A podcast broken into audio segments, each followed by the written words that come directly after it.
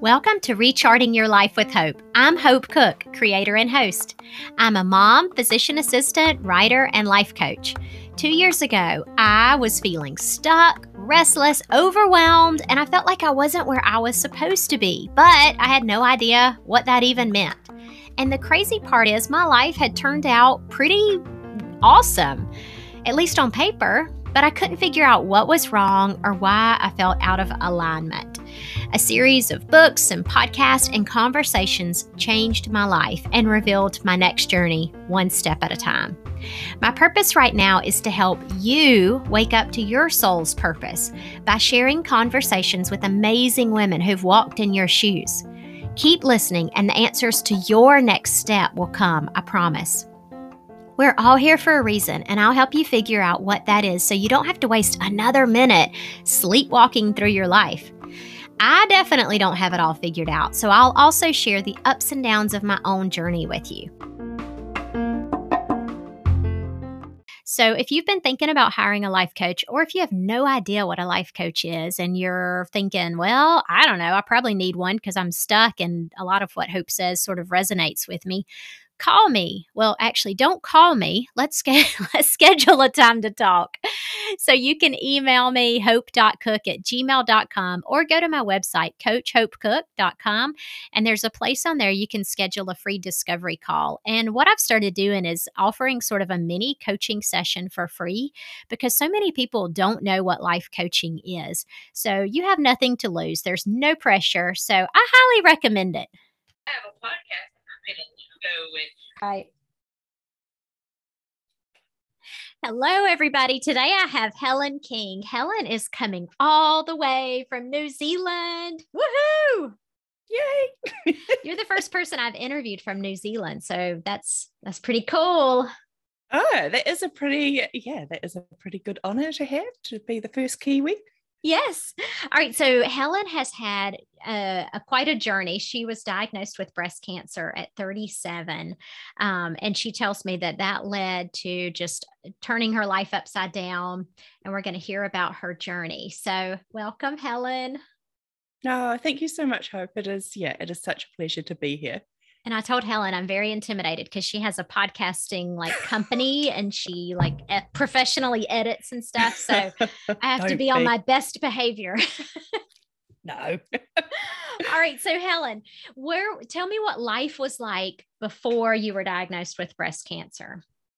Yeah. So we're going back to so I was diagnosed in 2018 and okay I've often shared about life leading up to cancer because it had actually been quite turbulent. So, from about um, 2016, um, even up to 2018, you know, I, I had a ma- my uh, my marriage ended oh. and I had left a very toxic work environment. So at that time, I was also wow. unemployed. Um, so that year was very much about getting back up onto my feet, um, recovering financially and emotionally. And then I just had these few years where I kept getting to the end of each year going, wow, I can't believe I got through that. That was really challenging. Next year is going to be better. Oh, no. And, you, I and I, oh, Helen. Okay, so walk me through the timeline. You got a divorce yeah, so um, my marriage ended. So we separated in at the beginning of 2016. And in New Zealand, you have to wait two years before what? you can. I know, before you can officially get a divorce. Is that because they want to make sure you're serious? I don't know. yeah, okay. I, I've never heard yeah, that. Okay. No, I know people in the States are always very surprised by our law that you have to wait two Because you can't get remarried or anything for two years, no. right? Okay. No. No, all right so it. you know and and i wonder too like the role of stress in your yeah. overall health i mean i don't know that it caused it but i'm sure it didn't help yeah, it's it is very interesting you say that because those few years I had been under enormous stress, and I think if anyone has been through a divorce, they'll know what that stress is like. Mm-hmm. And I think that women actually are often left financially worse off and it yeah. can take a while and i i mean i am very lucky in a lot of senses that we didn't have children and so i you know and i know that that is very tough for people when there are children involved. So it was mm. just me and my cat that I was all of a sudden, you know, sole bread, breadwinner and needing to bring in the income to make sure she was well fed. But it was very stressful. And I also, yeah, had to very quickly find work and I went back into journalism and I I liken that got to going back to that really awful boyfriend that you had That oh. is always oh. so appealing and you get you know, suckered oh back gosh. in. I know exactly what you're talking about. I wrote an article on, you know, when I left one job and then start, and the next job was so much better, but you, yeah. I couldn't help but like, you know, ride by the old one just to check it out. And, you know, it was like an ex boyfriend. it really is because there is part of my personality that really enjoys the thrill of of um, you know news media and basically, um, I went into another news job and it was great in so many senses. I am really grateful that I've had these experiences and worked, and you get to do some pretty cool things. Um, but you mentioned stress, and I think that. Um, you know, and actually un, unknown to me at the time, and this is another part of my story, is that I have ADHD, but I wasn't diagnosed until um, a few months before I turned 40.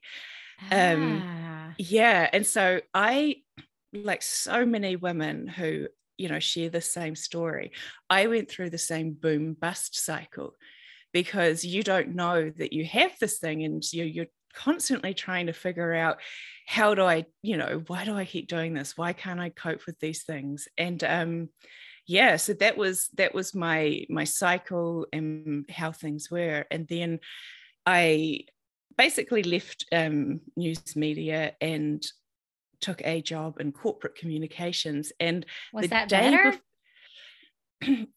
It was okay. it was okay.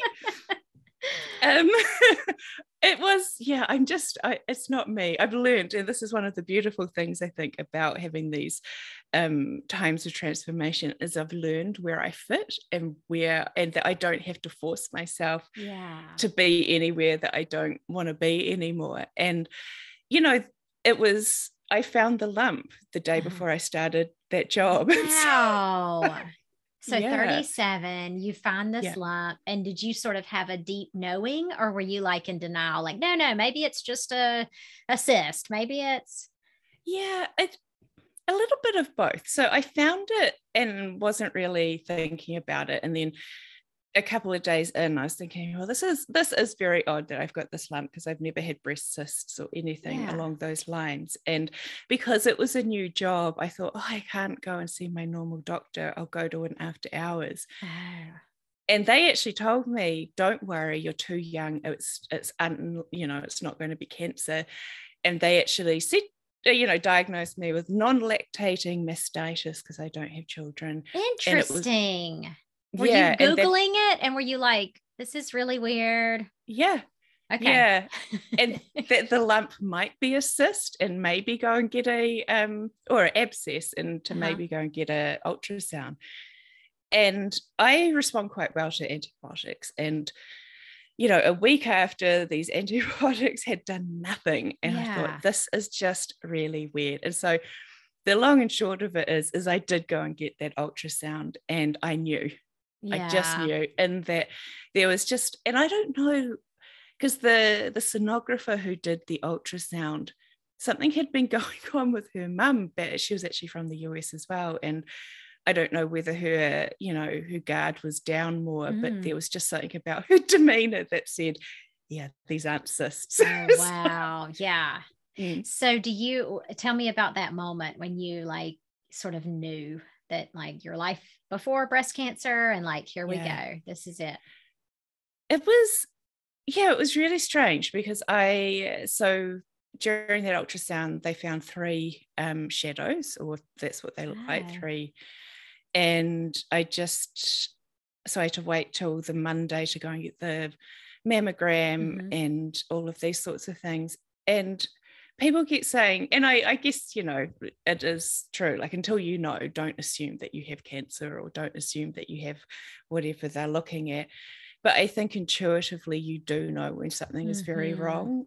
And I think the moment that I really realized that life was was now very different, were was walking into the breast surgeon's um, office and I guess it was weird because it was the middle of the day. People were going to work, and here we were walking into a breast surgeon's wow. office to, you know, go through this process. And then the other moment was the day of my mastectomy. And, you know, if you've had surgery, you know that, you know, you get into your gown and you get your stockings on, and then yeah. sitting, waiting for to be taken up for surgery and looking out the window thinking, how like how did this happen? This is this is surreal. I'm about to have my breast removed. This is very yeah it's really hard to sort of put into words what that feels like but it's very yeah it's very hard to kind of comprehend uh-huh. that that's what's going on. Yeah. i can't imagine just sitting there and you're about to have a part of your body removed. Yeah. Yeah. Yeah did your mom or sisters or anybody else have breast cancer? No, no. So no one in my family had had. Um, so I'm the first in my generation of the cousins and things to have had mm-hmm. cancer, even within yeah, on both sides, mum and dad. Mum has had cancer, but she had uterine cancer or endometrial cancer, mm-hmm. and that's not related to the type of cancer I had. Okay. So yeah, it was very random, very wow. Yeah. So you had the you had mastectomy and then you had mm-hmm. I read 18 months of treatments. Yeah.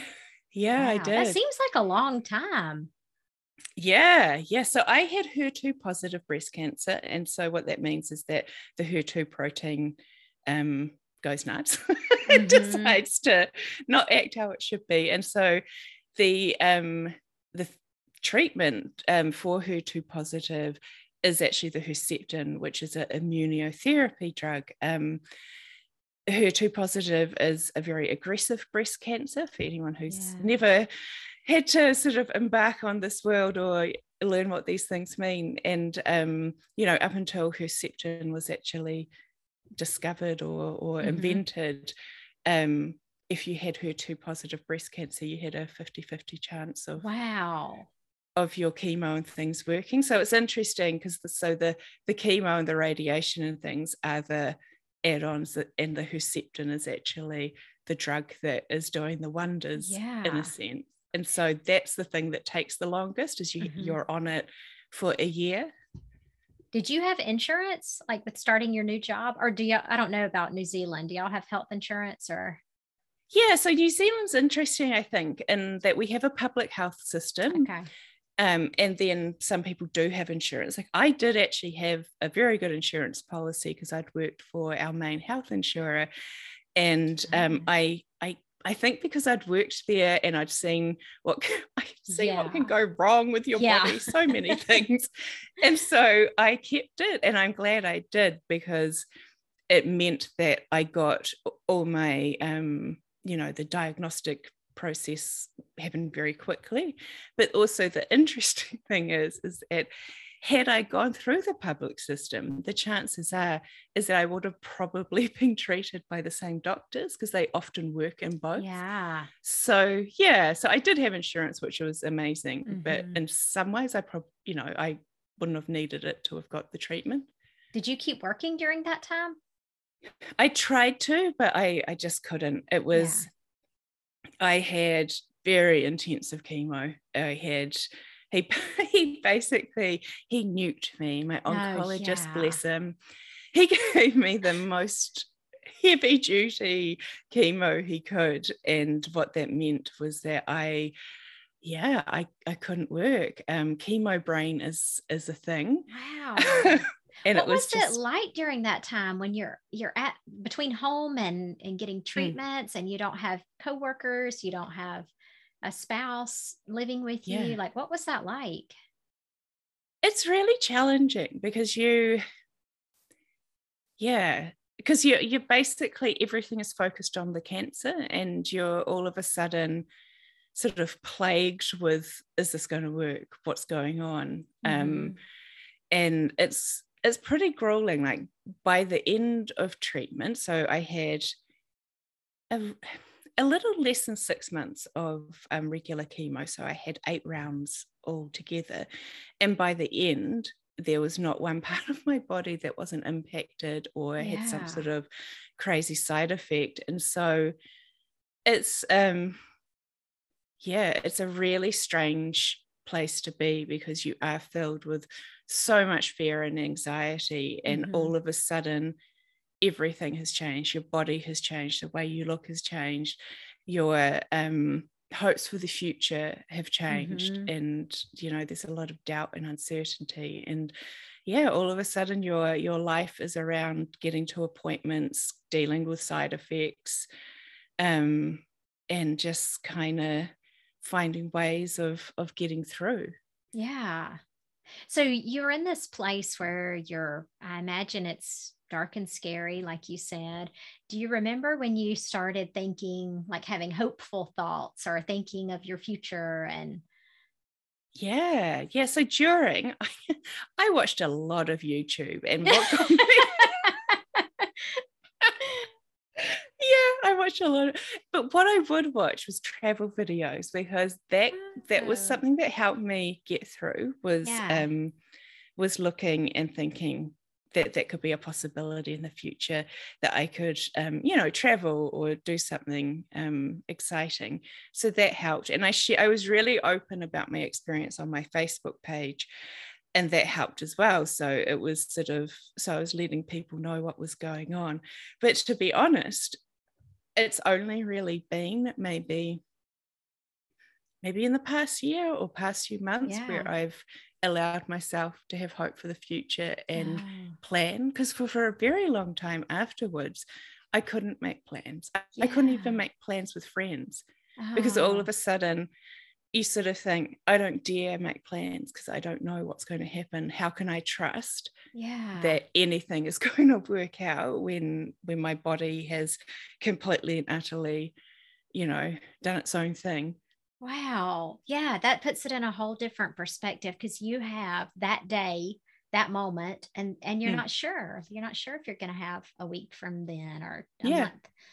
Wow okay, so you weren't working, and were you thinking about like, okay, once I'm done with treatments, I'm gonna do X, Y, or Z? Yeah, I it was quite funny because I look back at it now and I think because one of my one of my traits is I tend to um, be very impatient and want everything to happen now and um, be very fast and not listen to my body and yeah. yeah, we all know about that.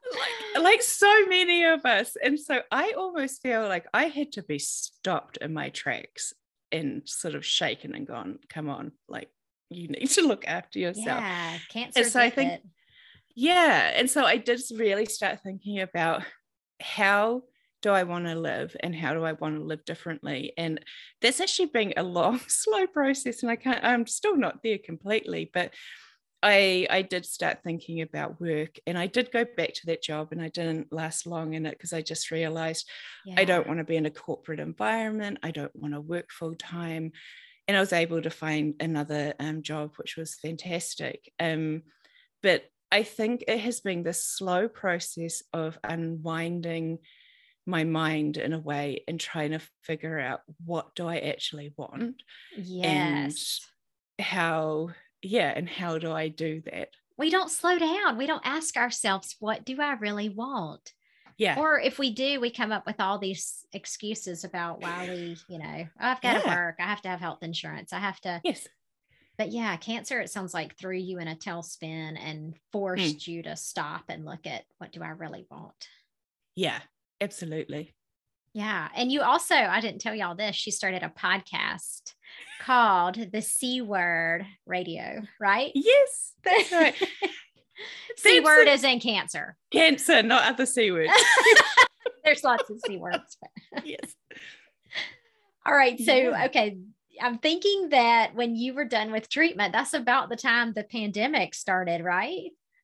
Yeah, well, this is interesting because I was thinking about this. So, I officially finished all treatment October of 2019. So that was okay. my last Herceptin. You know, yay, done. Yay. But it's it's never done. Yeah. I, yeah. yeah, it was. Yeah, and I think it's really interesting because I was so lost after treatment ended. Mm-hmm. Like, I didn't know who I was anymore. My body was different. I was different. It was a really it's almost like going through adolescence again which no one wants to do. Yeah. where you just don't know where you fit and then you have all these emotions and all this grief and stuff and yeah and then the pandemic hit in march of 2020 i cannot imagine. What helen did you have a support group or how, how did you get through that? It's been it's been sort of phases of it which i think has been quite yeah, it's layers of it. And so that first year, I really struggled because there wasn't a support group. Mm-hmm. Um, mm. And a lot of what was offered was during work time and didn't really, because oh, yeah. it's only about 8% of cancer diagnosis. I think, well, I know in New Zealand, uh, younger people. And so we're a, ah. we are a minority and our experiences are often quite different from from older people. Mm-hmm so the first turning point i think was um, around that october time and i did a two day retreat. It was a you go for the day and it was with um, some visiting experts. And it was the first time that i was in a room of people who had been through cancer or were going through treatment and it was it was just so cathartic. And i um but then afterwards you go back into your normal life and that support isn't there. Yeah. and that's why I started my podcast, I guess, was that we're in the middle of the pandemic and in New Zealand, we locked down. I mean, yes. you could go to this, there was a designated person in your household that could go wow. and do the shopping. You could go to the pharmacy, obviously the hospital, and you could get petrol. And that was it. And it was really interesting because we actually ended up with a flour shortage because everyone was baking and making bread. Oh, flour, like yeah. okay. Wow. Yeah. but I just like I'm not I've often joked about this. So I can't make bread. So I made a podcast. Um, and it really has been through creating this podcast and connecting with other people around their experiences where I've started mm-hmm. to really um yeah get a degree of healing and then through that um do different you know levels of work around grief and and loss yeah. and and those sorts of things so it really has been not one moment but like lots of different levels and processes and um, being open and willing, I think, to want something different. Yeah. How did you know how to start a podcast? Like what how, what was that process like?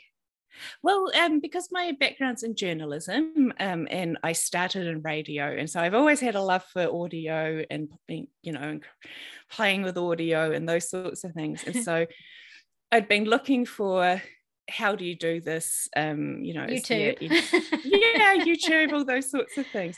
And there's actually a local radio station um, here in Auckland. It's a community station.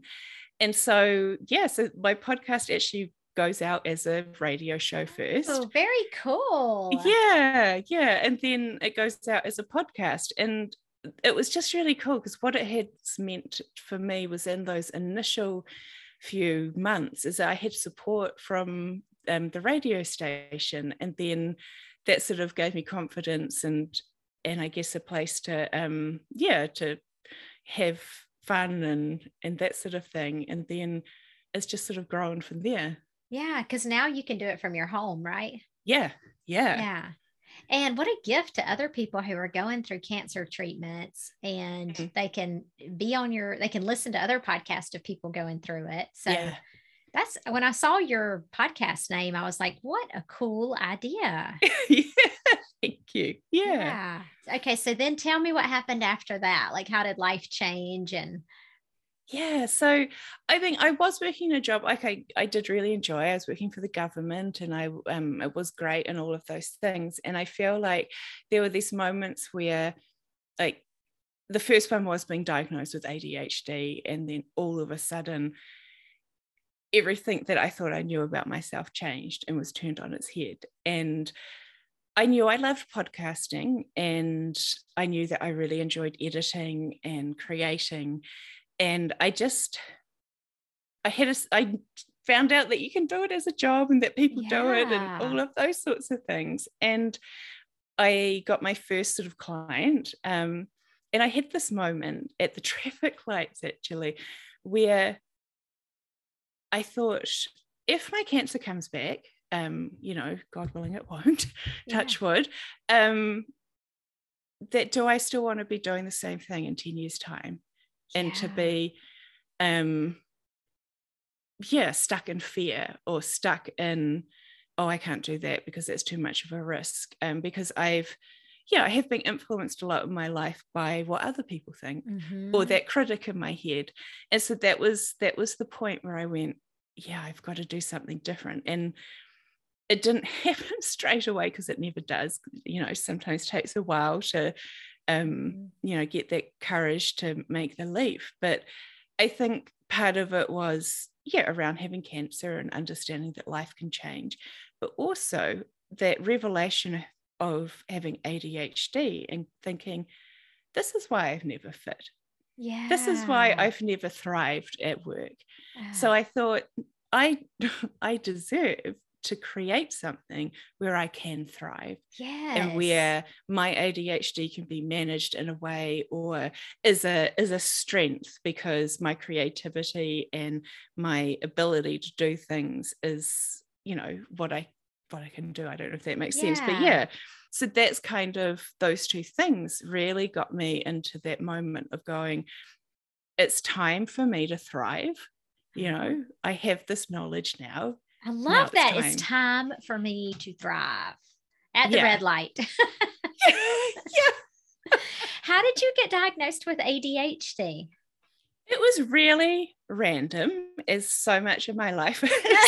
I'm seeing a pattern, Helen. yeah.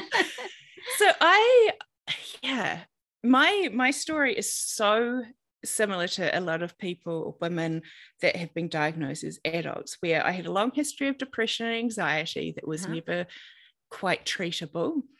Um, and other things. And I met, I just ran, I met this woman through a like a craft group I had been invited to by uh, someone that we mutually knew, and we just got talking. Um, and actually, a, a, friend of mine had recently been diagnosed, and I thought, oh yeah, that that makes sense now that I think about it. Yeah. And I started reading up about it because all I knew at that point was, you know, hyperactive little boys. Yeah, can't sit I, still.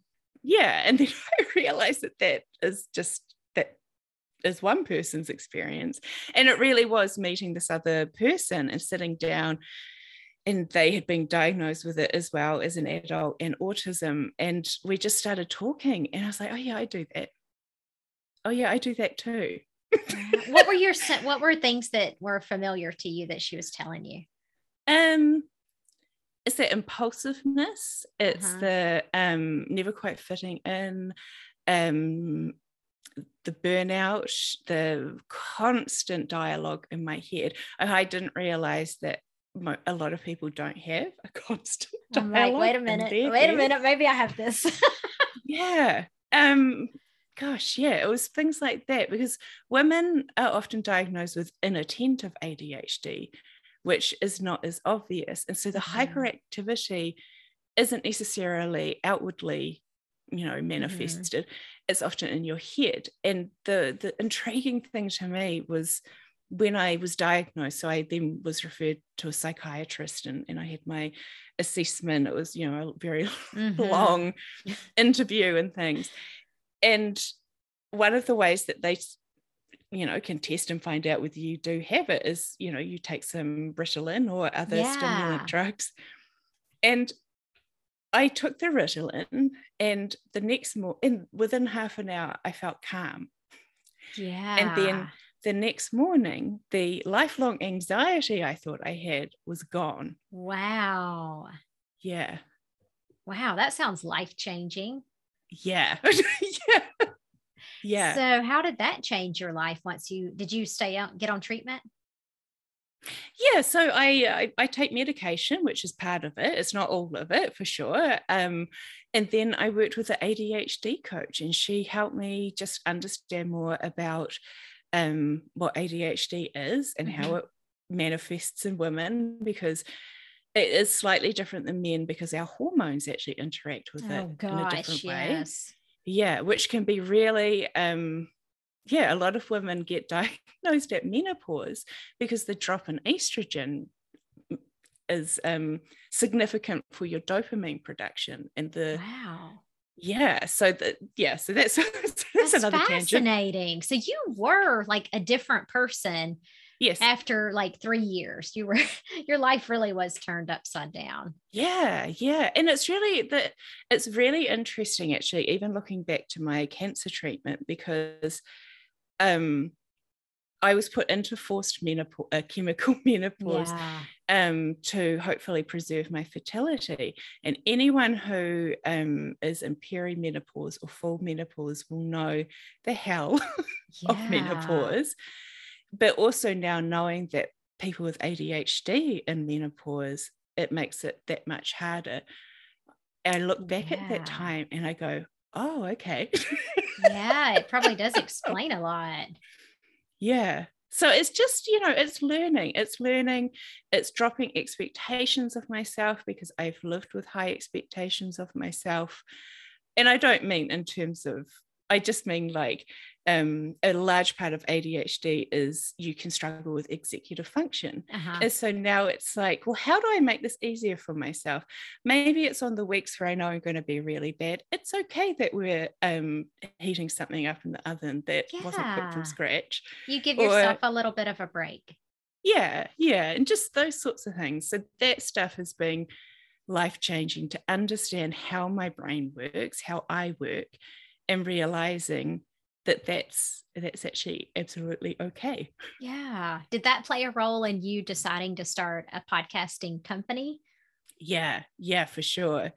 Um and i think that is around creating this space for me and uh-huh. yeah i was talking to someone um recently and they have a background in journalism as well and they've discovered with podcasting it's just this, yeah, it's this space of creativity where they finally, and I feel this too, where you finally find something that you're good at. that yeah. you're yeah, because um that's something that I know was my experience and and a lot of people um who have had this experience too of the late diagnosis is that you grow up with knowing you should be doing better because it's because yeah. I think I'm a person with reasonable intelligence, uh-huh. but I dropped out of high school.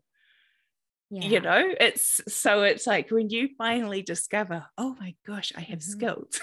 Yeah. and I can thrive and I'm good at this. It's and you can magic. help people with something that they're not as good at, like podcast yeah. editing. Don't listen to yeah. my podcast.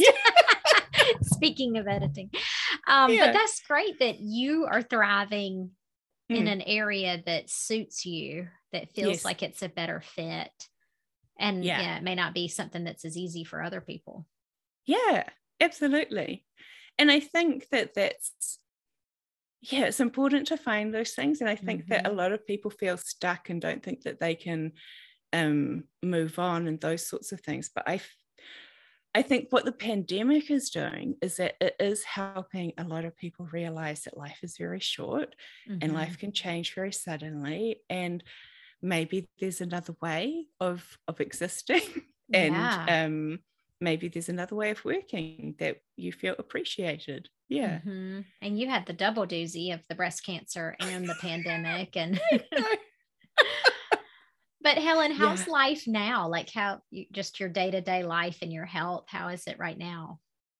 It's yeah, it I think in a lot of ways I feel lucky. I um I mean the pandemic is crazy and and yeah. it can feel stressful and all those things. But um yeah, I feel quite lucky. I have we have two dogs that uh, mm-hmm. keep me busy, and um, they're my yeah, they're like my grief dogs. Oh yeah, they help me.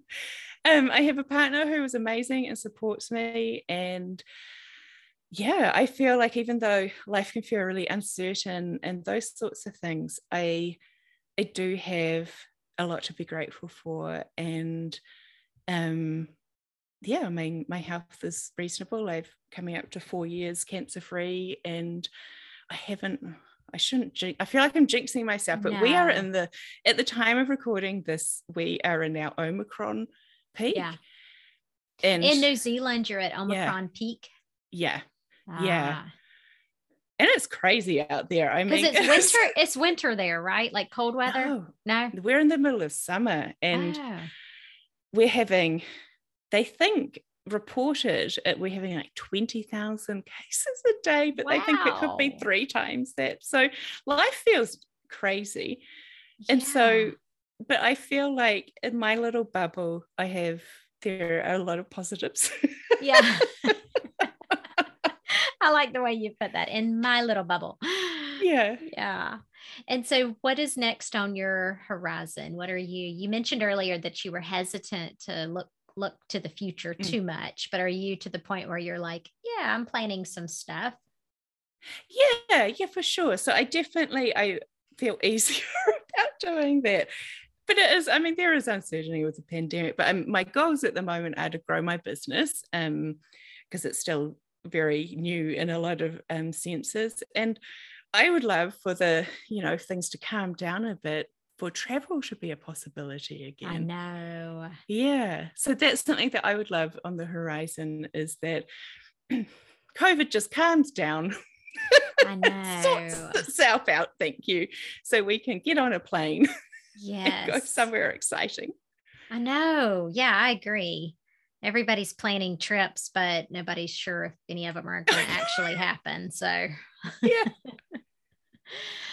Well, Helen, what advice do you have for people who are either facing a cancer diagnosis or they're just in the thick of things and they can't seem to slow down enough to sort of mm.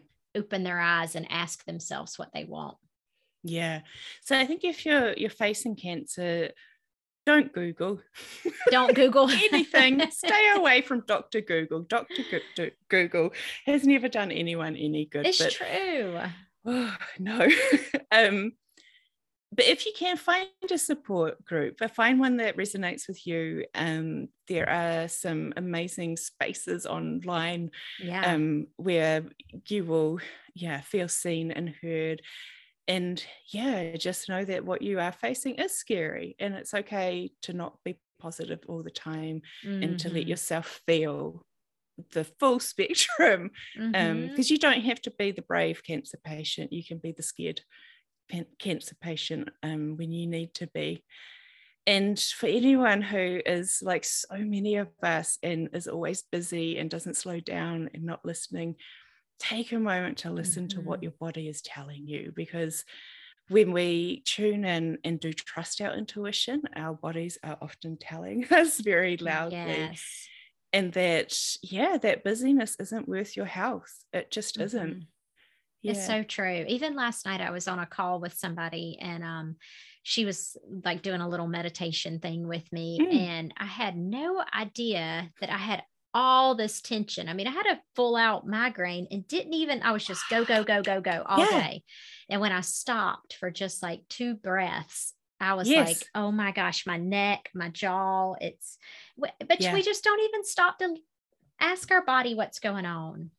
No, and I think that's really applicable for women, especially women with children. I mean, I, I witnessed this with my yeah. sisters and my friends that, you know, we we put so much on ourselves to achieve and yeah, just to keep pushing through. And I encourage everyone to rebel and to stop yes. keep pushing through. no yes. more. and if you're in a job that you're just not, I think you described it as a round peg in a square hole yeah. Or yeah. vice versa, whatever that saying yeah. is. But yeah. So what do you do if you're in that situation and you're just kind of in survival mode and yeah.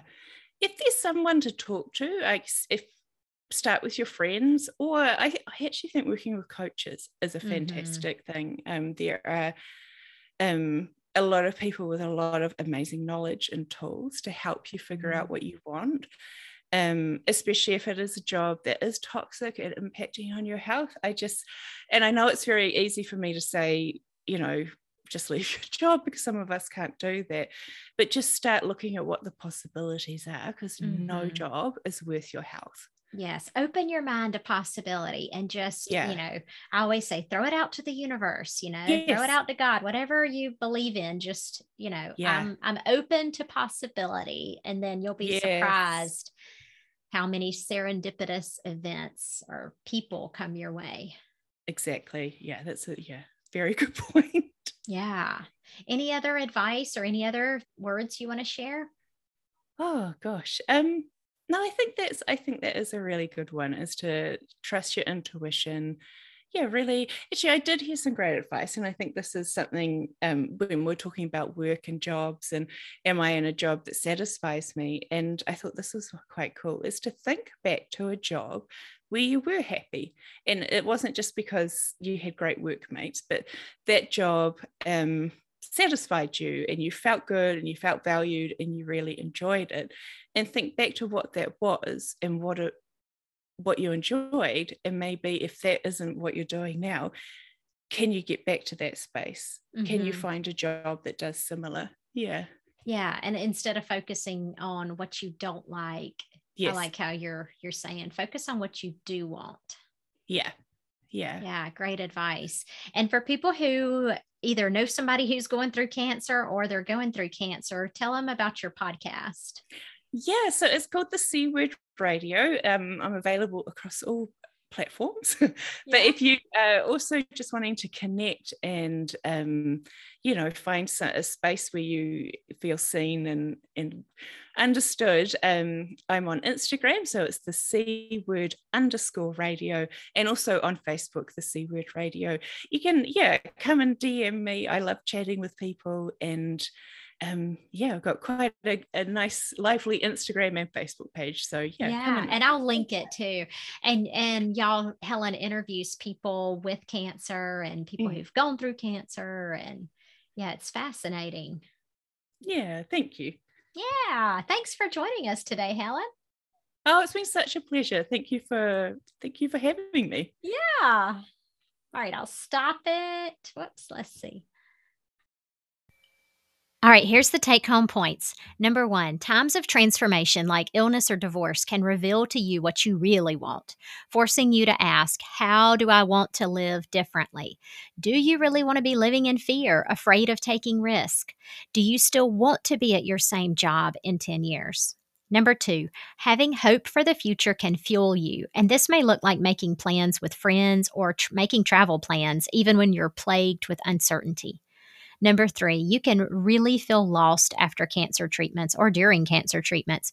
You've changed, your body has changed, and you go through grief and even anger at your body for betraying you. But as Helen says, you deserve to thrive. Tell yourself it is time. Number four, if you're feeling lost, find something you're really good at. Whether it's podcasting, doing art, cooking, anything, just find something that you're good at. It will empower you and move you to the next step.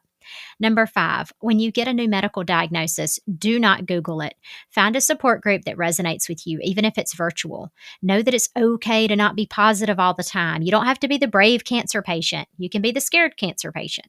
Number six, listen to what your body is telling you and trust your intuition. No job is worth taking your health. I mean, risking your health. Number seven, think back to a job where you were happy and valued, or for that matter, think of a time in your life where you were happy and valued. Think about what it was that you loved about it the most and ask yourself how you can get back to some of those same things. All right, y'all take care.